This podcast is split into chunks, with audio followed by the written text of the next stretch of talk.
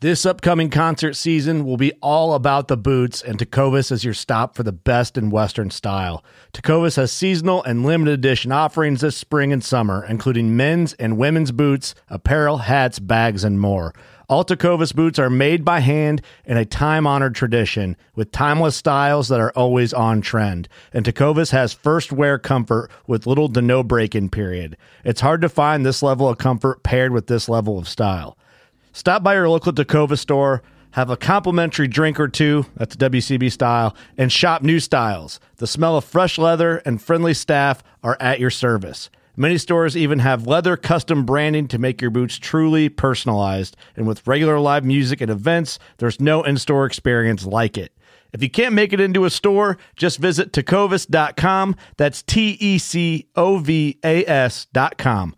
They offer free shipping on all boots, as well as free returns and exchanges, and ship right to your door. Go to tecovas.com and find your new favorite pair of boots today. Whether you're just looking to stay warm during a hunt or need maximum concealment, the clothing you wear can make or break a hunt. At MidwayUSA.com, we understand hunting clothing has come a long way with more meticulously crafted camo patterns, advanced scent control technologies, and weatherproof options to withstand the elements. Hunters have to wait until their favorite season, but shouldn't wait on gear, which is why Midway USA offers super fast shipping. When you're ready for your next system, log on to MidwayUSA.com. Fishing like a local isn't just about catching fish. It's about connecting with the environment and the people who call it home. It's about hearing the stories and traditions that have been passed down for generations and sharing unforgettable moments with the people you meet along the way. Fishing like a local is having an experience that stays with you forever. And with Fishing Booker, you can experience it too, no matter where you are. Discover your next adventure on Fishing Booker.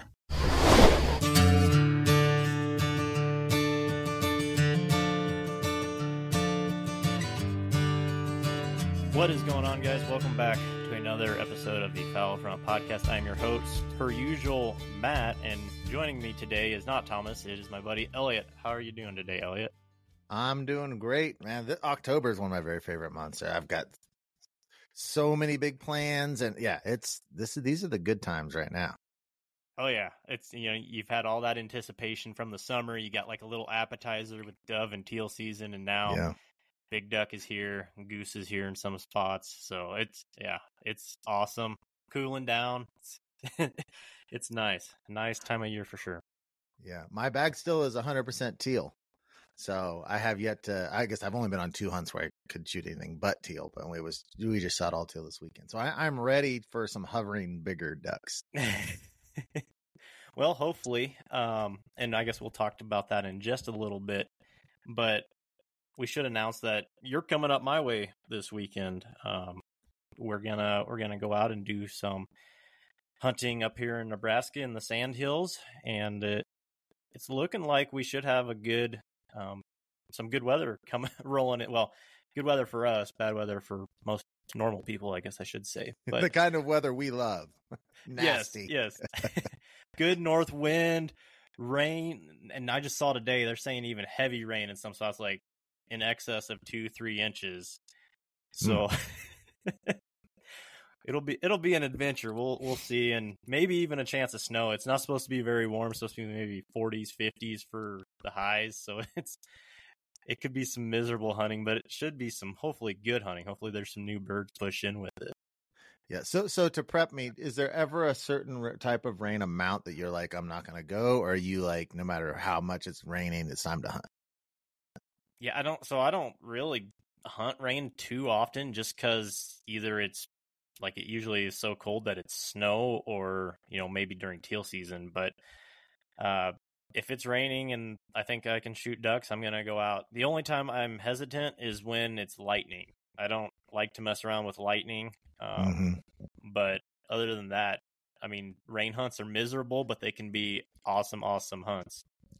Yeah, yeah, that's good to hear because I I don't recall ever canceling a hunt due to rain or or weather. I I think the the harsher the conditions, the more wild it feels to me. Oh yeah, yeah. You know, I, and you know it could be sideways rain with if that wind forecast holds up. So Hey, let's do it. It'll be great, man. I'm excited. I, I, give me the harsh weather. I'd rather take snow and cold than rain. I mean, rain would be like the least favorite, but it doesn't No, bother I'm me. uh, yeah, I'm I'm ready. I I hope the forecast change and they drop that temperature down a little bit and it turns to snow. That would be crazy. That I mean, because I mean, if all that moisture that's supposed to be rain turns to snow, that you're talking feet of snow. Wow. So, wow. but we'll we'll see. We'll see what so happens. is your is your personal area and closer over my ra- way expecting a ton of that rain? I haven't looked. I've seen that it's supposed to rain in my area, but I have not. I have not seen like the specifics of. the so a lot of- a lot of it is uh it looks more almost like I think the South Dakota border almost is Mhm. supposed to get like the heaviest and like northeast Nebraska too. Um but who knows? I mean it they're just saying it's going to rain heavy somewhere this upcoming Yeah. week, but I guess we'll find out when it gets here. Oh, we need it. We need rain so bad, and we're not like full droughted out, but to have like optimal hunting conditions, we need serious rain. Every if there's just the, the water where it's like going to crowd all the people, basically, and that's just the worst. Yeah, yep. We're same way. We we got a little bit of moisture. I think it was in May, June, and then uh, it just kind of turned off. And then that August, September, just hot and dry and windy, and it just sucked up what water we had. So we're we'll take all the moisture too. Yeah, my my favorite places to hunt are the ones that aren't always full of water because they're not controlled by the state and and manage the water as as much. So they have water less often. Like all the places that the state manages and pumps and all that stuff is typically heavy traffic places. So it's like my favorite places often uh, are way more rain dependent than a lot of places are. Well, that'll be well, I guess, and I should mention that's a lot of it is the high water table. Um, the Sandhills has a lot of high water tables, but even drought years. I mean, there was places I hunted just a couple of years ago. Last year, for instance, they were dried up. so uh, Right. there's a little bit more water now, but and it really depends in the you know which areas you go. Um, some are still really drought stricken. Some Mhm. caught those lucky thunderstorms this summer. So correct me if I'm wrong. Then the, the pools in the Sand Hills, this is my understanding, are the Ogallala aquifer basically just comes up and fills them from underneath. They're not typically rain dependent. Correct. Yeah. Um. Now and like yeah, like but like last year, you know, drought years, it'll go down. But yeah, it's a it's a high water table. Um. And it, yeah, it is part of that Ogallala aquifer. It's basically, and I guess taking a big step back, if people don't know, the Sandhills. So they're year. I mean, we're talking thousands of years ago, whatever. All this sand blew in here just from over the years, and then this vegetation adapted to basically stabilize it and then it had you know it has these high water tables so in the valleys there's all these different lakes and ponds and stuff and it's just a really unique ecosystem very fragile ecosystem as well um but that's kind of a little i guess that'd be geological background on the sandhills it's almost they were formed. desert like. It's almost not quite, but almost desert like a little bit. It's got cactus, and when you walk through those hills, it's you don't feel like desert, but you've got that little bit of quality to it. yep yep It's a cool area. Yeah, it, I wonder where all that sand came from. Like, where did it blow in from? I've never heard. I, I need to research it more. So, and I'm granted I'm a little rusty on my Sandhills history here for how they formed exactly, but uh, it's somewhere from the north, like Canada or something, possibly. Uh, you can look at like the imagery, and there's like, I mean, if you just Google the history of them or how they were formed, it'll. I'm sure there's probably some better, better explanations out there. But you can see the direction when that, whenever that main wind event that blew all that sand in occurred, you can still see it kind of how they're formed today, Hmm. like how they how they ended up. So yeah, Is the I mean- sand still blowing in? Is it ongoing? no, no. For I mean, part well, like part of Nebraska was under a giant ocean at one point during its history. So I mean, we're talking thousands of years. Um, and I'm not, you know, I'm not a not a soil scientist or geologist or anything like that, so I can't give you too specific of answer. Yeah, I've seen the old maps when the ocean because the ocean came up through part of Kansas. It, like it cut through the Central Flyway, basically. Because like the KU Kansas University Museum has a fully intact fossil of some huge predatory dinosaur fish type of creature that they found in Kansas. Um, so yeah, that our whole area from I don't know exactly where it extended was was marine life for quite a while. Yeah, so I mean that's that's my best guess or something like where the sand came from is maybe there was an old giant ocean or something and it just blew right. it in or Yeah. something. I don't yeah, I don't know. I'll have to look into that. I never yeah. But Yeah, I should research it more too because I'm in love with the Sand Hills. I've been spending time on and off there since about 89, uh, 1989. And I've just, from the first time I've gone, I've been absolutely in, in love with it. It just has a unique feel to it that, that it almost, it almost feels like the vastness of a mountain range, except because when you look off and you stand on a hill and you look off, all you see is sand hills rolling if you're in the right place. yeah, And, I mean and it- that feel is kind of like mountainous. It feel, not, you know, No, I, I I totally understand exactly. I mean, that's part of the allure to me, at least. Um, you know, that just the the beauty of the Yeah. sandhills, um, and they just stretch on for miles. Like, I don't, I, I don't even know the square. I can't even tell you off the top of my head how many square miles they are, but it's a huge, huge region, and I mean, it just all kinds of cool wildlife out there. I mean, there's antelope and mule deer and whitetails and uh, you can even see elk in some places. So there's it, it's just a, such a cool area, and the the the uh, flora and fauna both are well adapted for there, and just it's it's a very unique unique place, and it's a very special place to me. So right. And you can't farm it, which can't is farm it, no. thankfully you can't farm it, which is why it's still there. I would assume. And do they, do they, I don't, I don't think they even really graze it, do they? yeah, so that's pretty much the uh, primary land use for the sandhills now is uh, grazing and haying land.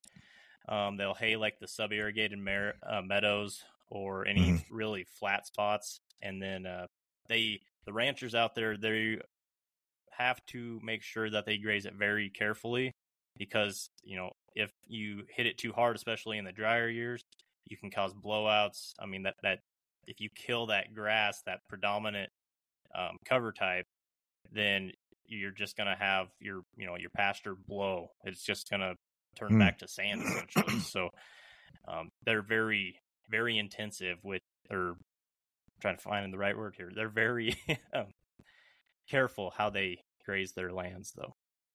Yeah, and you can find sections, certain uh, national parks out there that you can just go walking. You you take off walking, and it's like it's just so vast, and you really. I'm always searching for that that feeling of isolation in my hunting, and the Sandhills certainly provides that. We used to walk prairie chickens and uh, sharp tails. That's how we first well we started pike fishing.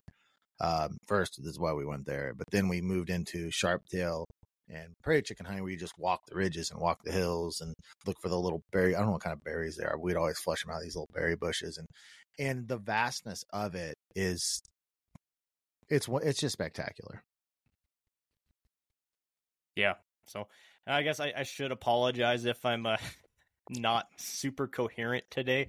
I've been up for at this point 14 hours now. I just uh, literally just got back about an hour ago from a hunt in the Sandhills. So Shot another limit, another I- limit I- down. I did, yes. It was a it was a good day. It was pretty. It was a little slower today. Um, so this is the third day of duck season being open here in Nebraska across a couple of our zones, and the last two days were really calm conditions. Today we had a thick fog roll in, and it really just all the bird movement quit. So we we passed up a ton of shovelers first thing and um, we had a mallard drake in our decoys like right after shooting. I didn't see it. My buddy saw it, and he, he's like, "Do you want to shoot this mallard?" I'm like, "What? I don't. Where's he at?" So- and then he flew away. So we we didn't. Needless to say, we didn't shoot the mallard. But uh, once the fog burned up or burned off, we actually got a few. Um, a little breath of wind and it started kicking up and now it's going pretty good but uh, we we would have pairs and singles of teal and a few gadwall and some some more shoveler, of course. uh, kind of work around. And so I just picked away at them and then uh, did some jump shooting afterwards. How many? Um, or who who are you with today? I was with my buddy Tyler and then his two boys. So you've already shot two two mallard drakes this year, though. I'm looking at your numbers. Yep. Yeah, I got one opening day and then one yesterday, and both were actual greenheads. Like they were pretty well plumed. That's awesome. That's the one drawback because I'm seeing, you know, Jordan was up in Dakota and I'm watching other guys up there. Is, is all those ducks are so brown. And don't get me wrong, I would love to go on those hunts, but though the downside of those hunts up north are all the brown ducks. Yeah, I mean that's you know part of the unfortunate part, and I guess it's really nitpicking, but you know, but it's a big deal to me. I mean, like shooting a brown mallard drake versus a beautiful one, to me feels uh, quite a bit different. Yeah, no, I mean, I would love like blue wing teal. I would love if I could shoot some nice fully plumed drakes, but uh, you know, and it, it it's weird. It's it's like a maturity thing because I was just scouting yesterday, and there was I saw a handful of nice greenheads swimming around on this one pond, and then uh, opening morning I shot a pretty pretty much fully plumed redhead drake. So it it really just varies from bird to bird, I think, and I think that's an age thing. Hmm. Yeah, for sure. Yeah. I, th- I don't mind the brown teal. I guess because I just I, we never shoot the plumed ones, so that's just how they are. And and they still have the the beautiful blue patch, Yeah. which is kind of my focus. Yep. I, I I have been shooting. Uh, well, even today, I guess I got a couple nice Drake green wings that you can see the copper on their head coming in, and one was, I mean, he had the green swoop too. So Nice. You've already got sixty seven ducks on the year. Jeez, it's a lot. Four point seven average. Yeah, you're you're having a good year. yeah, uh, you know, I went back out to Wyoming last year, uh, last last year, last week. Um, I guess I I never even talked about that on here, but went out there, was able to bag my first Wyoming duck, and then the next day shot a Wyoming duck limit and a crane. So that was Yeah. awesome. That was uh, Have you Yeah, put that heck of a video out yet? Yeah, both my Wyoming day, both my Wyoming uh, duck hunts are out. I got I gotta watch those because it looks so unique. Because it's like that that riverbed seemed like it was mostly rocky from the pictures I saw that you shared with the Flyways guys. It looked like it was a rock bed. Yeah, it was. I was a pretty good chunk into Wyoming. That's about all I can say there. But it I was. wonder why those ducks were wanting in there on a river like that. I I could not believe it. Blue wing teal on a river. I was. It was crazy, but I wonder The- what they're the doing high- in there. I wonder what wonder what they're like. What are they getting out of it other than just water?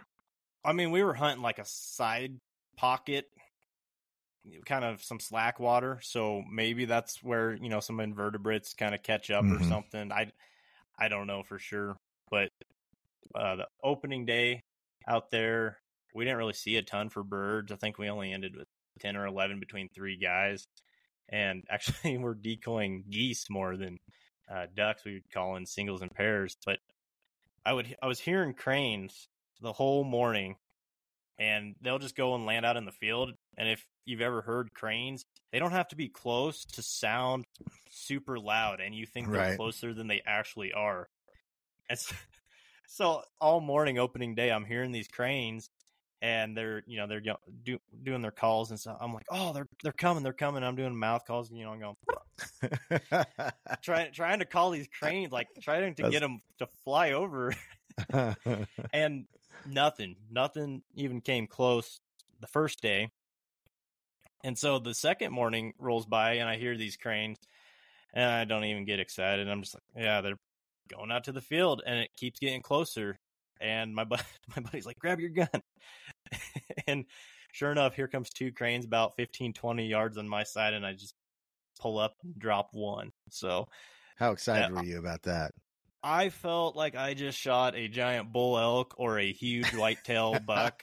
Like it was it was nuts. And like you can see it in the video. I kind of like I'm just super pumped and super excited about it. So How have I not watched that yet? I can't. I'm disappointed in myself. I've been busy. I don't know how I haven't watched that yet. So, so uh, how close are you to a tier? One tier coming down. To oh, I don't, I don't, I don't think I was tearing up, but I was. you were happy. I was yes, exuberant. oh, that's great. Have you eaten it yet?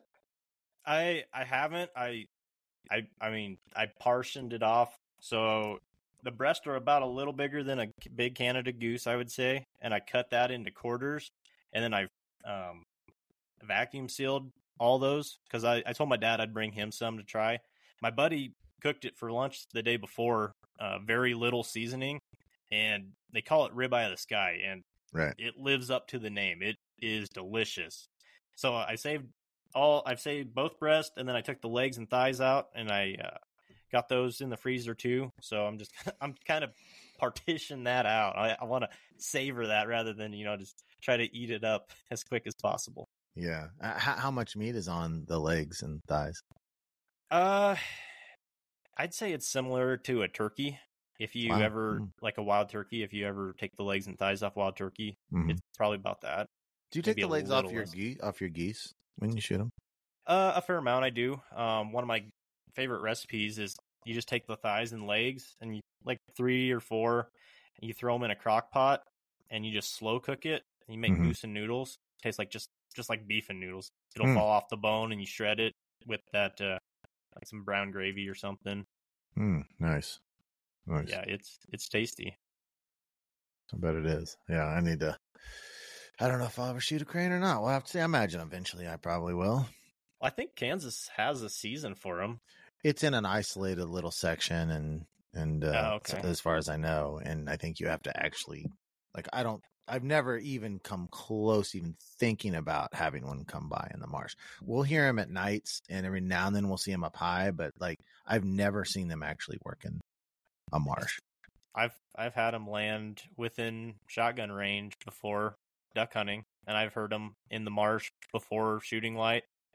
But Nebraska is like the only state around. Every other state, I believe, you can uh, hunt cranes except Nebraska, and it's because of all the birding in the springtime or whatever. And it's like you don't hunt them in the spring, you know, just let us hunt them in the fall. But- So why why why don't they let people hunt them in Nebraska? it's it's pretty much political at this point. So like so the bottleneck of the crane migration in the springtime comes up on the Platte River around Kearney, Nebraska. That's that's where if you want to go take pictures of cranes in the springtime, everyone goes there. It's a big, well-known tourist hotspot for go see the cranes, and you can just drive down I-80 in March to April, and you'll see cranes up and up and down in the cornfields, and they bottleneck there. Mhm. Well, because of that, there's all this basically political pressure that you know people could twist it and be like, "Oh, you're gonna hurt the crane migration, or you're gonna Mhm. hurt," and it's like they hunt them in Kansas, they hunt them in Oklahoma, they hunt them in Texas, and then they come back through here and they hunt them in South Dakota, and they hunt them in North Dakota, Wyoming, Colorado. I mean, so So they've Yeah. seeped into the culture of Nebraska to where it's vastly extended past like hunters. And That's- and now they're like defensive and paranoid about it and trying to protect it because it's a cultural a cultural thing. that's my best guess um, Yeah. from talking to some people about it. I mean, it's like kind of like uh, Michigan, and you know they can't shoot mourning doves, so like people they're Really? songbirds, and yeah. Really? Are you kidding me? No, you didn't know that? No. Yeah. No, uh, you. Oh, is it Scott Hill? I think he's from Michigan. You got to ask him about that. Oh, But man. yeah. Yeah, he uh, he's a patron. He was on the podcast as the patron winner. I would have loved to have talked to him about that. He's a cool guy. yeah, but so That's that- crazy. that's my best. You know, that's my theory for why we can't shoot cranes here in Nebraska. So you know, Benjamin Franklin almost got it done where the turkey was our national bird. Just think if that had happened, we probably wouldn't be able to hunt turkeys. That would stink. Turkeys are know. so I- cool. I know you would shed a tear if you could no longer hunt turkeys. No, I yeah, turkey hunting. You're a turkey guy through and through. Yeah, I mean, I, I love my duck and goose, but May, late April, May, when they're all fired up, get a big strutter Yeah. coming in. Oh, Yeah. that's awesome. Yeah, it, it is. I don't, man. I, if I, I, I kind of sad how lazy I am about it. I just don't have like the land, and it's like I don't have it readily available here like I did when I was because when I was growing up, at one point in time, I was my favorite things to hunt were fall turkeys and prairie chickens.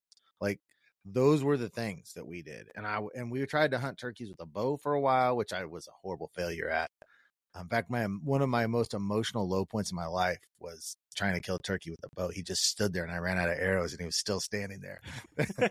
I was like, I was like 16 or something. I, I, walked out of there like as dejected as a human being could be. He's just my like I had three arrows with me. It was like the first one under, the second one over, the third one under, and he's still just standing there. We were like in this little tree line, and he was standing in the field, but just like basically 50, 15, 18 yards away, right there. But I was at this, we didn't use sights at the time. We were freehanding it. And I was pretty decent with that on like a level surface, but I was like below him. So it was like an angle. And oh my gosh, it was awful. Anyway, I had so many good hunting, turkey hunting places back there where I grew up and where I'm at now. I just don't. I just don't. I don't have those places. And I know where there's some turkeys on public. I, I'm just lazy about it, kind of, and not that motivated for whatever reason. I imagine at some point I will get hardcore back into it. I mean, yeah, I mean, I just I like it because, and granted, I you know I have private spots that I am blessed to be able to hunt. Um, but you know, you go out, you can find morels, you can find antlers, you can find yeah sheds, and then you got wood ducks zipping through the woods. I mean, it's just yeah. it's it's nice before the summer doldrums really set in. So no doubt no doubt. You do a great job with it. You get them in close, and your videos are. It's one thing. is like turkey videos from a waterfowl channel. I know you've had a couple do well, but generally speaking, it seems like turkey videos just don't do well, and uh, it doesn't make sense to me. Like your your turkey videos are really really good, and the kills that you get on there are really really good. And I don't know, it's weird. Yeah, I mean, turkey hunting is a whole different ball game. So I think it's just, you know, YouTube pigeonholes you on that stuff. But oh well. I mean, it's just like fishing. Yeah, for sure. But I guess back to the sand hills. Um, what, what, um, what questions do you have for me about it? I mean, what, I, so you've never, you never, let's, let's set the stage here. You never waterfowl hunted the sand hills. Uh, I want I want to get what your expectations are and what like what are what are you thinking? What what's your emotions going into it? Right. So I have been wanting to I went I did one hunt in the sandhills and it was like a par, a pond that felt like any place in Kansas. So it's like I, I don't want to it's like I, hunting the sandhills to me is not like a pond surrounded by timber. You know, it's like I happened to be in the sandhills, but it wasn't sandhills. But and I've just wanted to hunt the sandhills for waterfowl for many many years but by the time that i really got hardcore into waterfowl hunting i was just starting uh, college and i was playing baseball and so kind of all of the times that we were spending going into the sandhills were kind of fading out and fall was just a really t- time with college and everything that it was really hard hard for me to do it um, but it's been like I guarantee you on the Duck Hunt podcast multiple times I've said it's my number one bucket list hunt.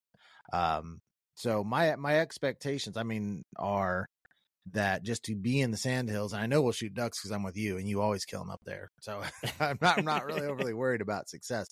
I, I guess like my question would be because I've been up there, and there's lots of water in the sands. A lot of little holes, a lot of little places. How do you select the places that you hunt?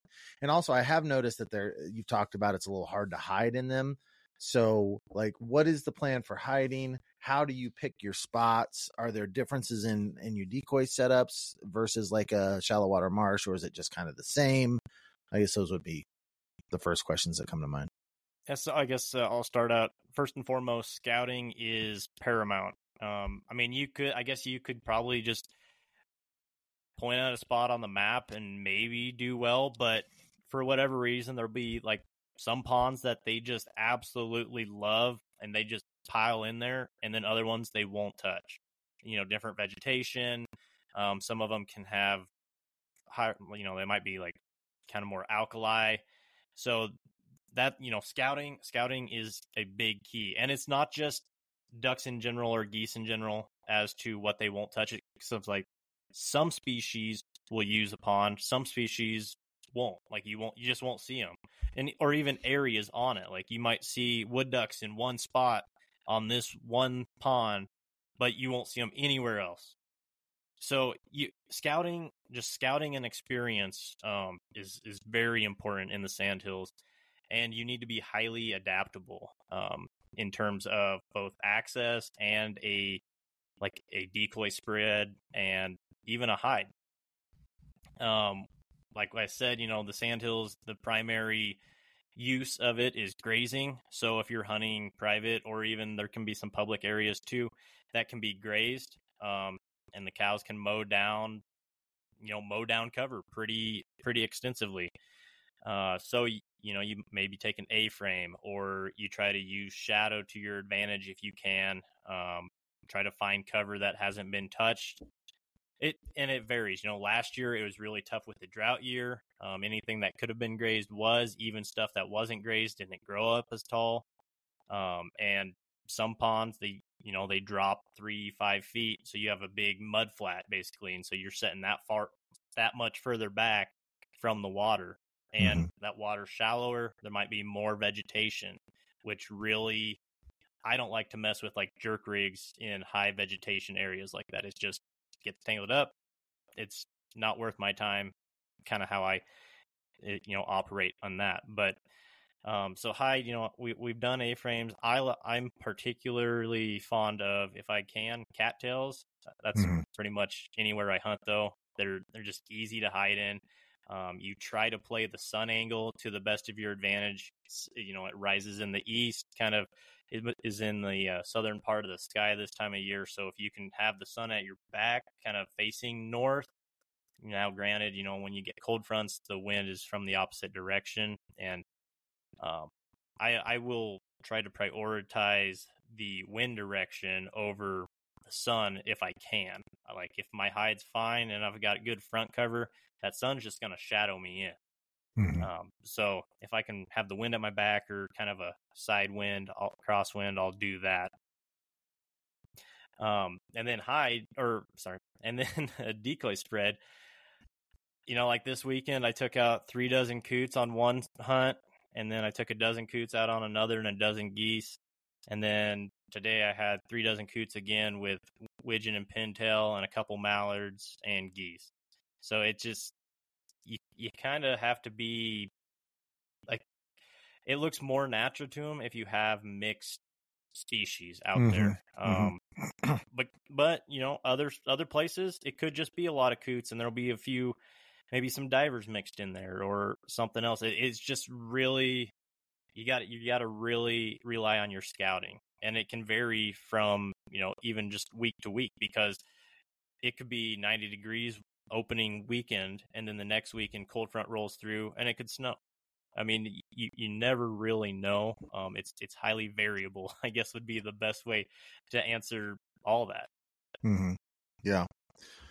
That's good stuff. Um, so for next weekend are you using your scouting and what you know from this past weekend or are you going to do fresh scouting i'm going to do fresh scouting so i took off work the day before you show up, and then I'm gonna do a probably a scout hunt the day you will show up, and then we'll we'll go out in the afternoon too. Um, and that's yeah, we should uh we should be able to uh, find find you some birds at least for an afternoon hunt. Which, I, granted, I haven't haven't done a lot of afternoon hunting, but with the mm-hmm. weather conditions, I'm not worried about it. I think um, we should have some fresh birds in the area, and even if we have some stale birds in the area, they'll get you know shook up with the conditions.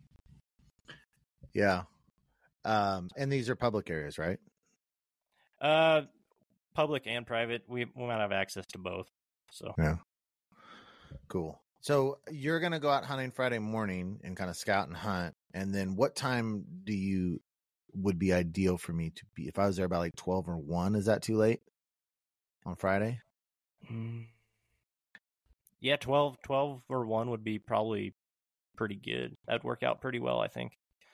I got to figure um, how far away it is from me because I'm trying to. I, I, may just get up at like like it's a hunt day, wake up at whatever time I need to be there by 11, 12 ish. Cause I'm, I, I think it's like seven. I'm not exactly sure how many hours it is. I need to off air Yeah. ask you exactly Yeah, the we town. can- We're not going to give that out.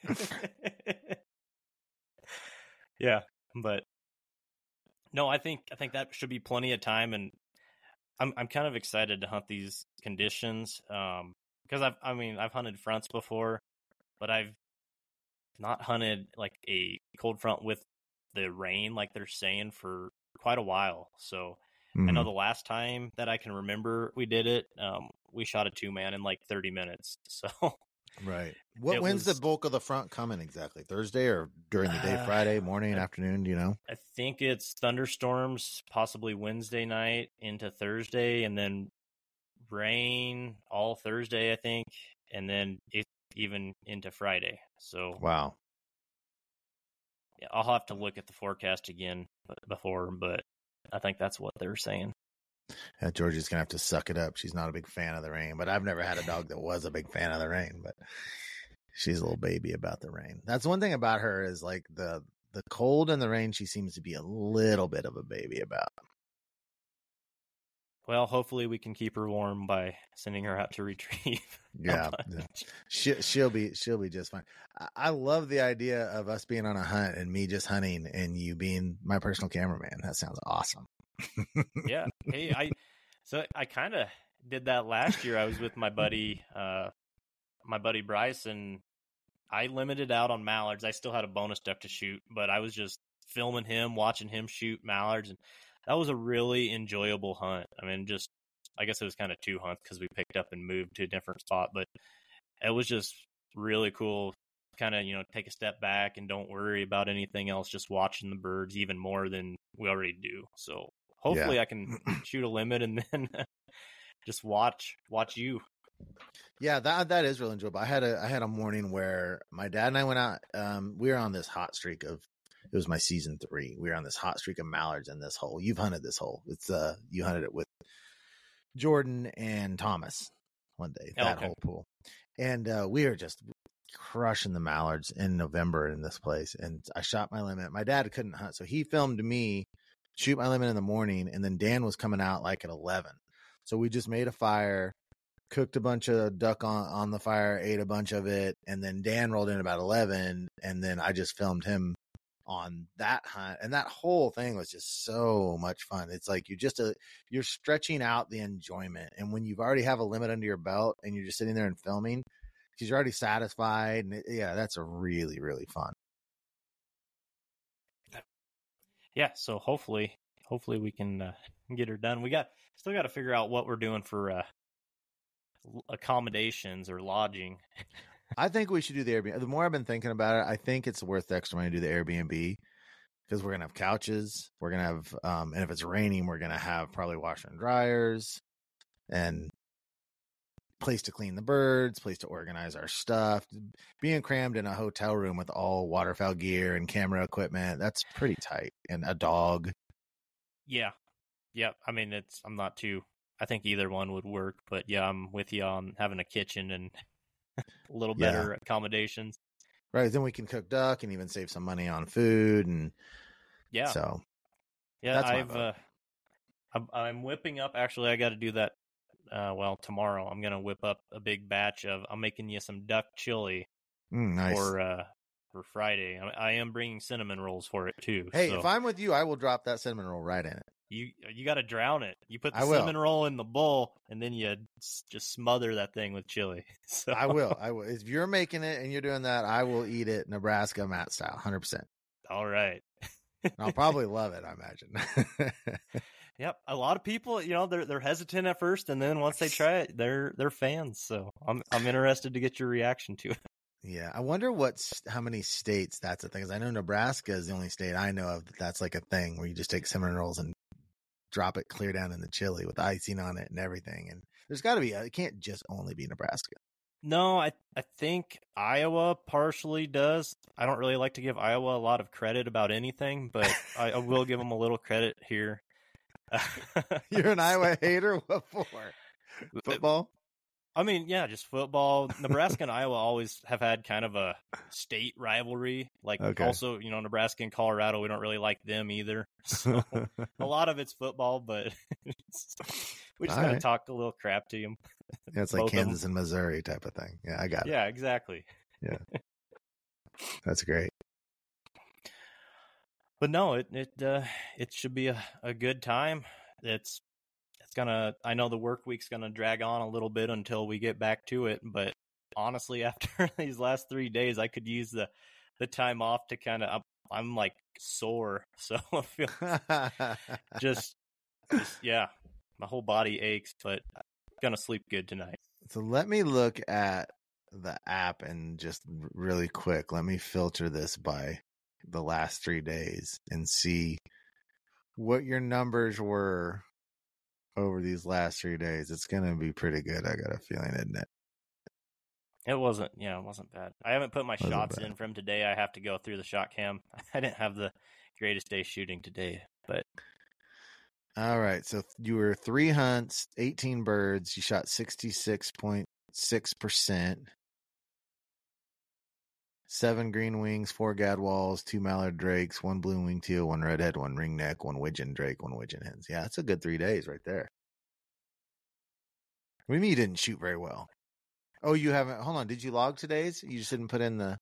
I logged Shots? today's. I haven't put the shots in yet. Oh, to- okay. Yeah, I haven't like downloaded any of the footage on my computer, so usually I just go through my shot cam and that's how I count shots.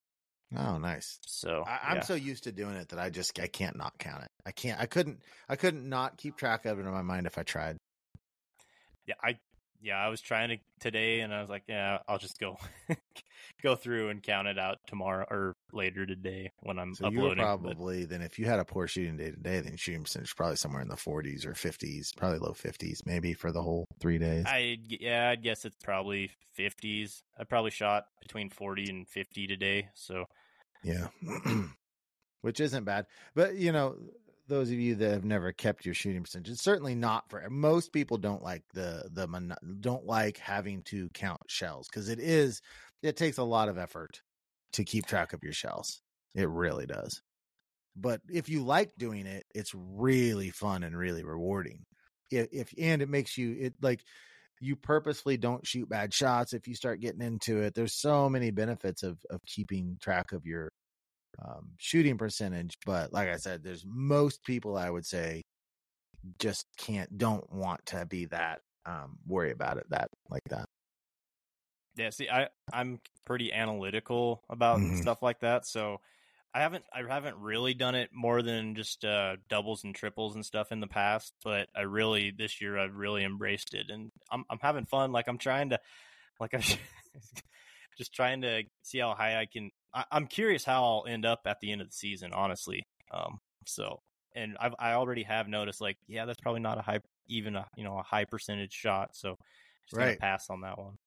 So yeah, it, uh, it it it limits your third shot when you really get into shooting percentage. You automatically start controlling your third shots a lot a lot better, which makes a huge difference um, when you do that. I I got into it, um, and then I just started playing playing games with myself. Like, okay, I want to make sure I'm shooting fifty percent every year, and then I was like, can I hit sixty percent? Then I hit sixty percent two years in a row, and like, hmm, I wonder if some year I could hit 70%, which I don't think I can. I'm not, I don't think I'm a good enough shooter, even as, even as conservative as I am about my shot selection. I don't think I'm a good enough shooter to, um, to pull 70%. But it's just, it, it just snowballs on you, um, if you get into it because it, it's, because I'm analytical. I, you know, I love numbers. I created the whole app just because I love numbers so much. Which, if you want to get the app, it's the North American Waterfowler.com or on iOS and Android, just search the North American Waterfowler app to keep all this stuff. But, but yeah, I'm, it's fun.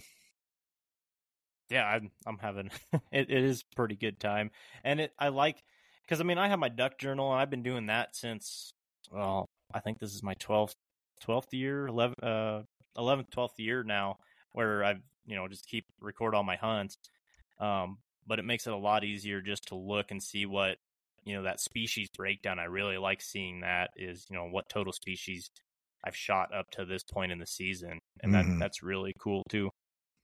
It is it is really cool, and I I love keeping track of the different hunt locations. Like my favorite place I was telling you about a little bit ago that you've hunted. It's like I love watching exactly my numbers at that. That's the best. I've shot more ducks at that place than ever. My my bird per hunt average is better there than any other place in that in that complex, and it's just that though that type of intimate knowledge of your hunting, like which spot you're doing. I can go in there like, hmm, how do I do at that place on north wind sunny days at this temperature? And uh, once you get a lot of data in there, and I don't know if you've done this or Mhm. not, but once you get a lot of data in there, you can like micro break down what how you perform on certain holes with all sorts of different weather and temperature variables. And I love just spending time off season or whatever, just like breaking all that stuff down and, and looking carefully at it. Uh, That's one of my favorite things of the whole the whole system. Yeah, and I mean, you've got all the the data where you can can is it available? It's available to like everyone though. You can see their data, not the location obviously, but how they how people do on sunny days versus cloudy days or stuff. That's for everyone Yeah. to see. Okay. Anyone who logs a hunt on it, it goes in. So under there's under lifetime stats, there's a group tab, and it doesn't tell you people in people's names at all. Or no, I'm sorry, it's not group. It's global. Group is all the people you hunt with. It's a global uh, statistic, and so you can't see hunt locations. You can't see anyone's personal name, but you can see all of what was logged. Like this year, there's been 689 hunts logged, and then you can go in and break those down by weather variables too, which is interesting because generally people do better on sunny than than cloudy based on the glo- global numbers but it's not as significant as significant as you would think but for me i actually year after year do better on cloudy days than sunny and I, I don't know why that is but the biggest factor of success if you go through the global or your or my own personal if you sort by wind that is the number one factor of success if you get a wind that's below six miles an hour the global numbers, my numbers, the flyways numbers just significantly drop off, which we all know this. But it's nice to have the numbers to look at and see because once I started using motion ducks, my I can I, I can track that and and um my numbers on windless days have improved when I've gone small sets, motion ducks, it actually makes a difference. But all, all those types of analytics, you can, if you get in, a lot of people don't get into the weeds of the filters because it does take a little time to, to figure out how to work it all because they're pretty intricate. But to me, personally, that's where I get the most enjoyment out of on the app is, is all of those fine little things that you can do in the filter system. Yeah, it's it's very cool app for sure. Um, well, do you have anything else to add, Elliott? I I guess we're only at forty five minutes, but I think we pretty much fleshed most of it out.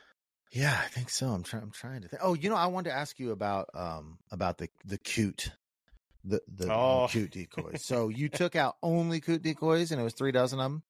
No, I, I had other. Um, so opener, I took out three dozen coot decoys and then a dozen combination of widgeon and pintail. I wanted How, the how uh, many? How many widgeon and pintail did you take? Uh, six each, and then two swans.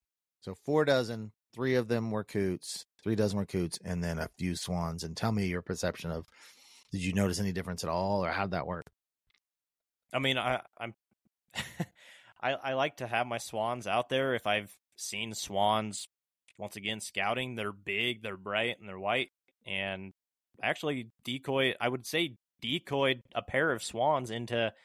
I bet they were forty yards away. Um, they they landed far and then swam pretty close. Uh, Did you get good video of that? yeah, I've I've got some Oh, really great. cool swan footage. I love seeing them. Awesome. I, I even I even had a mouth call. Uh, one of them like they were sitting Let's there and they were talking, and then I was going, ah, They're like I you know I, I tried to imitate what he was doing, and so we were having a conversation even though I didn't know what he was saying. So Nice. it was pretty fun. Um, but yeah, I like having those because I mean they they stick out, and then the coots. Though obviously those there's there's coots everywhere. Um, Mhm. and I've lost many battles over the years to giant rafts of coots. And actually, yesterday and the day before, there was coot rafts out in the middle, And even with my decoy spread, I still lost a lot of the battles. Mm-hmm. Like they, all of the ducks that I did see flying would go land with the coots, or most of them, I guess I should say. But every now and then, you know, you get some to come in and look at you. Um, lack of wind really, really played a factor too.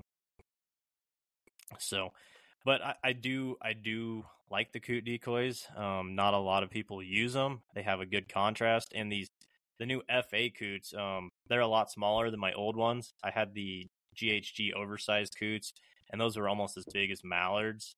Mm-hmm. And these these new FA ones are actually what I would say life size coots are. They're just a little bit bigger than a teal, and so I can haul basically all three dozen of them, just like I like like I do teal decoys. They they don't take up as much space and they're not near as heavy. So I really like like those. Um, and Yeah. I, I can't say that they haven't worked. They you know I shot limits over coot decoys the last three days. So I'm interested to see um, over time how you feel about those. I know you've used a few cute, cute decoys in the past, and I think that the black is always good in your spread. But, but like you're saying, it's like when coots are really harmful, it's when they're in massive rafts. We had it happen to us Saturday, where we're in this pool and there's this huge raft of coots, and that's where all the teal went. I mean, well, not. I mean, we would get a few little spinoffs, but we just couldn't battle that raft. But I've never seen a small.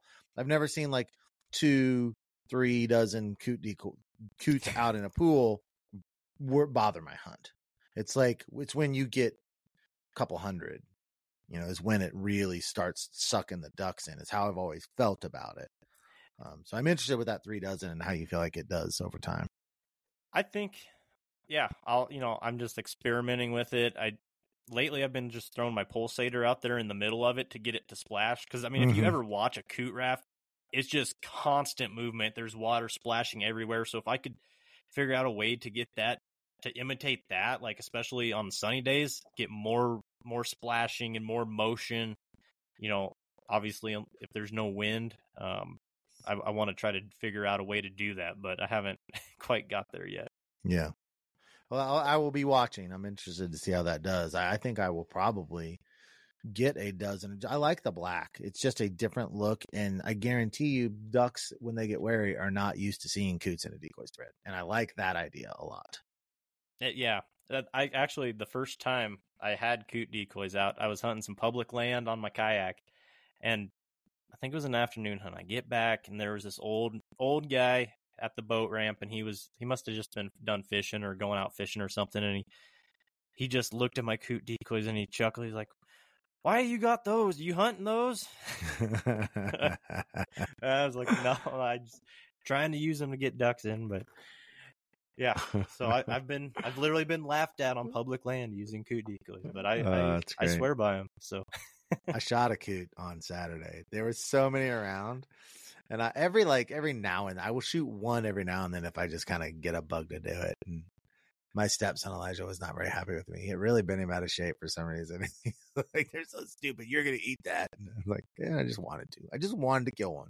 Sometimes it's nice to crush a, a coot. see, I I I'll, I let them just swim around, and uh, usually I'll give them names. They'll like I've had them I've had them before where they'll just like they'll go up on land and hang out and sit just a little ways away from me, and I'll be like, "Well, this is my coot buddy Clarence. He's just hanging out with me. Hopefully, the coot. hopefully a duck flies by soon." But yeah, That's great. They're such stupid birds. We were running up the channel in the boat to get back, and we were there was a huge raft of coots in the channel, and so we kept pushing them towards the boat ramp. And there's a bridge off the end of the boat ramp, and one of those stupid coots flew straight into the underhang of the bridge, just smacked square into it, and knocked himself out. They're just such dumb birds, man. They're so stupid. Oh, but yeah, that's so. hopefully, you will be able to see the magic of the coot decoy this weekend. yeah, I, well, I'm excited. We've been talking about this trip for a few months now, and it is here. And I, so, yeah, I'm really, really excited to do it. Um, so, and and and afterwards, I guess we can probably record like Saturday night. I was thinking, or Saturday, Sunday night, probably Sunday night, maybe. We'll record a podcast for my or uh, my podcast, the North American Waterfowl. Which you guys haven't watched that, make sure and come and listen to the North American Waterfowl podcast. But I thought maybe while we were up there, we could do a podcast episode. yeah, yeah. I mean, we can. Sky's the limit. So Sweet. Let's do it. But all right, guys, I think we're going to just call it a podcast there. Be sure to check out Elliott's episodes coming up on, once again, the North American Waterfowler podcast. And stay tuned. You can check out the Facebook group, the Fowl Front Podcast group, and uh, join that. We're starting to get a few more new people in there. And give us your honest reviews. I always love hearing your guys' feedback and criticisms. So uh, until next time, we'll see you. A life that has the stories to back it. A life to be proud of. It's a Winchester life. Yeah, baby. Six eight Western. Oh, a mule deer, baby, right there. Tune in every Tuesday at 7 p.m. Eastern on Waypoint TV. Brave anglers search for the one they call king, but who will take his throne? Tune in to Waypoint TV's Battle for Silver, Saturday, May 18th from 12 to 6 p.m. Eastern, presented by Abyss Battery. Waypoint TV.